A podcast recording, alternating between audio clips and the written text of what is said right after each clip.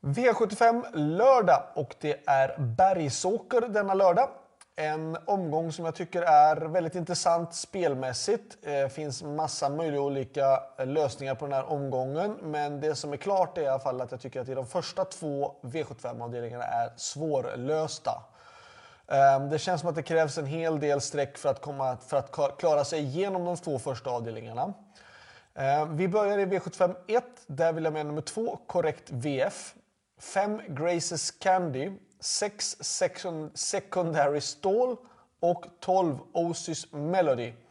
Eh, varningen, då tycker jag kanske att det är eh, nummer tre, Ola Eilert, som står ändå med ett intressant utgångsläge. Magnus A. Djurse kör. Var väl inte riktigt från V75 senast, eh, men var ändå bra näst senast. Så att jag kan tycka att den är ehm, Varningen för mig i sådana fall. Nummer tre, Ola Eilert i avdelning Avdelning 2. 1. Adlon Amok. 2. Shiraz Design, 5. Bankblow. 7. Eh, Keykeeper. 9. Parveny och 11. Isor Sisu.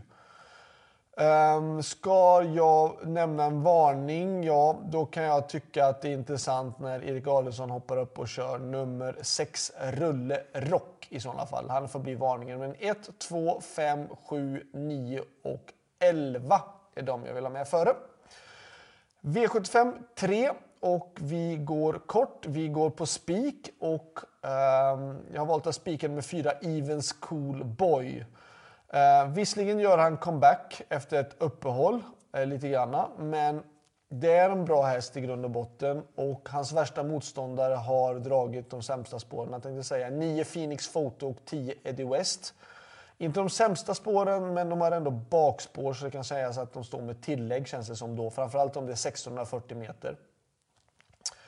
Jag tycker att Evens Coolboy är en väldigt bra häst och eh, med tanke på att han har det här fina utgångsläget det är inte säkert att han får ledningen, men han får ju ändå liksom en försprång i starten. Och eh, jag väljer att spika fyra Even Schoolboy.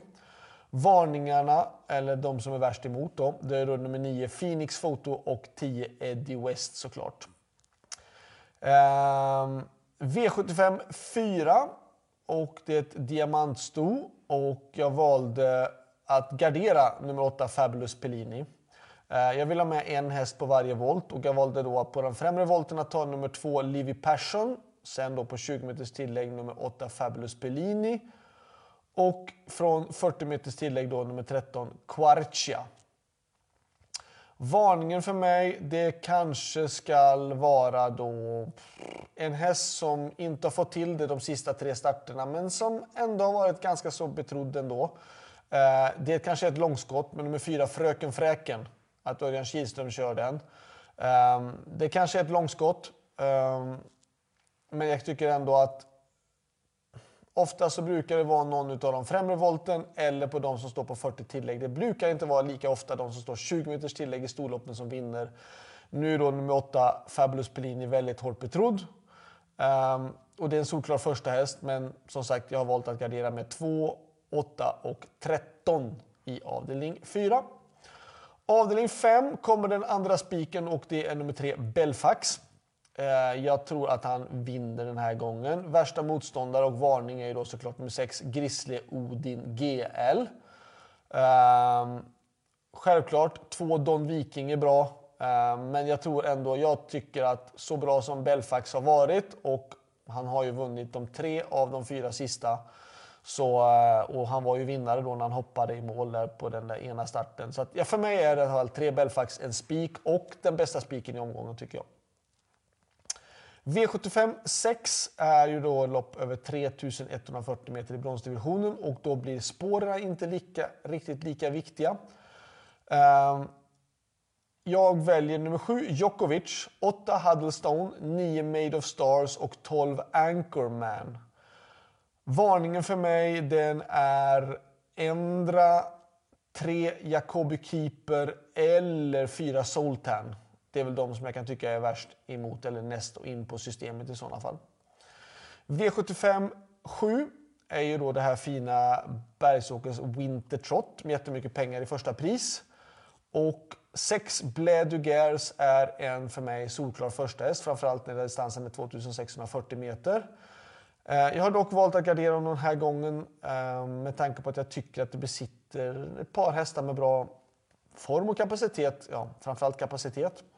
Eh, två Global Adventure, självklart.